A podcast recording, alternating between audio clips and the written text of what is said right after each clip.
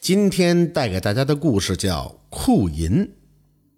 从前清远县有个周县令，他为官清廉，刚直不阿。不过这一天，有人跟他密报说，近日银库的银两变得很诡异，前两天少了几两，隔了几天又正常了，可这两天又突然多出几两来。于是呢，周县令命人让负责守卫的两名库官拿着银库的账本立即赶来。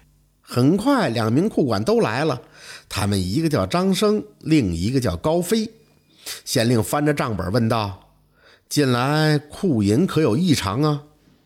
张生朗声道：“回大人，没有异常啊。不信大人可以查账。”周县令点了点头，把账本放在书案上说。从账面上看，的确没有问题。不过账面同库银是否相符，却需要盘查。今日本官想亲自去银库盘查，两位库官请带路吧。就这样，周县令跟着两名库官来到了银库的大门前。两位库官，请开锁吧。顿时，这高飞的神情就变得慌了起来。他偷偷地看了一眼张生。心神不定地打开了第一把锁，然后退到了旁边，等着张生打开第二把锁。这个时候，张生的脸色也早已变了。他转了转眼珠，干笑着说：“哎，大人，卑职的叔父刚刚升任保定知府，他曾对卑职说过，一定要来拜访大人。”这周县令瞥了眼张生，笑道。哈哈哈哈不敢不敢，到时本县一定盛情款待。可刚一说完，他就脸儿一沉，命令道：“开锁。”张生答应了一声，犹犹豫豫地走到了银库门前，却又突然转身说道：“哎，大人，卑职敢问一句，哎，是由您盘点呢，还是由卑职和高飞盘点呢？”周县令说。当然是你俩引本官盘点喽。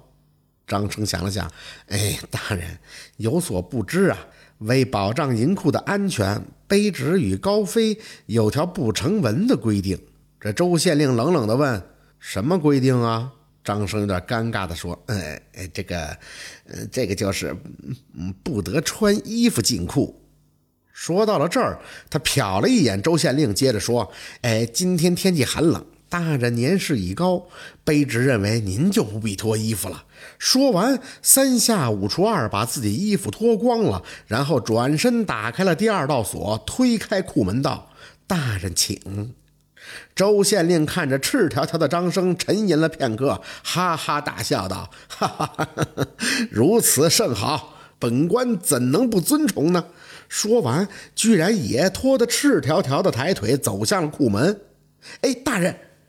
突然，高飞大叫了一声，抢前一步跪在地上：“哎，都是卑职的过失，卑职认罪。天寒风大，请大人穿上衣服吧。”原来啊，前些日子这高飞打算成婚，可是钱不够，怎么办呢？他就向张生借钱，可张生也不富裕啊，这可愁坏了高飞。于是张生出了个主意：“咱们这是守着金山要饭呢，不如先拿库银去用。”等有了钱再补上不就行了吗？你不说我不说，谁知道啊？高飞也是急昏了头，真的就开始挪用库银了。这下子热闹了，今天高飞拿几两，明天张生就说有事儿也要拿几两。高飞知道坏事了，想阻止，可自己已经先破了规矩，怎么阻止人家呀？于是他就对张生说：“嗯，咱俩各自记账。”各自还三个月之后，等我完婚了，必须全都补回来。不料三个月以后，两个人一点库银都傻了眼，库银居然多出来十两。于是两个人各自拿出账目开始核对，可直到现在还没搞清楚这十两银子到底是谁的。在这个时候，这周县令突然查库，张生呢，本想倚仗叔父的权势，盼望着周县令能通融过去。眼见不成，他就胡编了一个脱衣服盘点的规定，想吓唬一下周县令，把这事儿给糊弄过去。周县令听完不禁哑然失笑。他穿好衣服问张生：“倘若本官穿着衣服盘点库银，查出多了这十两银子之后，你们又会如何呀？”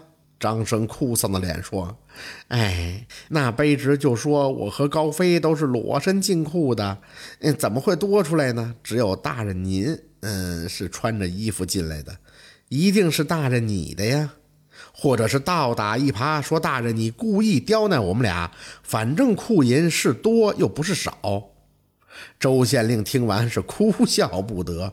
如今事情已经查明，你们二人杖责三十，入狱一年，可有话说？张生和高飞苦着脸都认了罪。本以为啊，用不了两天就该宣判后挨板子进牢房了，可眼看着这一年都快过去了，两个人该干什么还干什么。周县令好像忘了这回事儿，不提了。这一天，高飞对张生说。哎，我说怪了啊！难道大人不处罚咱俩了？张生呢，嘿嘿的笑起来说：“哎呀，我那天不是告诉他了吗？我叔父刚上任保定知府，这可是他的顶头上司啊！而且我当晚就写了书信给我叔父，估计我叔父已经帮我摆平了。可不料没几天，周县令突然升堂结案。”一律将张生、高飞杖责三十，入狱一年。张生的家人慌忙将此事告知了保定知府。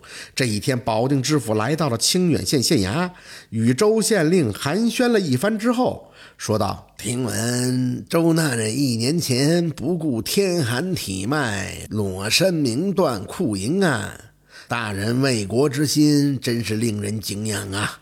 本官此次前来，想听听大人亲口说说此案，以便奏明万岁，为大人请功啊！周县令便把案件经过详细的说了一遍。保定知府听完了，干笑两声，说：“ 好好好，只不过本官甚有一事不明。”案件一年前就能了断，为何拖到今日才宣判？这是何道理啊？周县令从容地说道：“大人一定知道‘家和万事兴’吧？高飞是为成婚才犯下罪行，而下官查明此案时，高飞尚在新婚燕尔之中。一来成人之美，法不外乎人情，本官不忍棒打鸳鸯。”二来，倘若那时将高飞治罪，高飞的新婚妻子定会被公婆邻居认定其为克夫而遭受刁难。万一其妻忍受不住，有个三长两短，这就等于害了一命，毁了两家啊！下官一年后才宣判治罪，不但以上顾虑皆消，而且也不违法律。保定知府听完后，张口结舌，吭哧了半天，才说：“嗯，本官早就听说周大人爱民如子。好，此案断得非常的好，本官定如实上奏，为大人请功。”不料周县令却说：“不敢，大人，先不必为下官请功。”说到这儿，他站起身，拿出一封书信，说：“此封书信是大人一年前写给下官的。”一来，由于不是公函形式；二来，大人与案犯沾亲，下官未能明断库银案之前，一直未曾拆封。如今案情已了，敢问大人，下官是拆还是奉还呢？保定知府翻着眼睛瞪着周县令很久，才说：“你看着办吧。”周县令微微一笑，探手又拿出一封书信。这封书信是下官一年前给大人的，如今一并交给大人。保定知府转了转眼珠，说：“嗯，这样吧，你拆开本官给你写的书信，本官呢拆开你的回信。”就这样，保定知府拿过周县令的回信，打开一看，顿时就愣住了。仅仅写了两个字“辞官”，保定知府当时就叫道：“你你这是何意呀？”周县令哈哈大笑说道：“因为大人这封书信上无论写的是什么，哪怕如何大义凛然、法律无私，其实都能用‘徇私枉法’这四个字来概括，所以下官只能用‘辞官’两字来回应大人了。”说完，掉头就走出了县衙。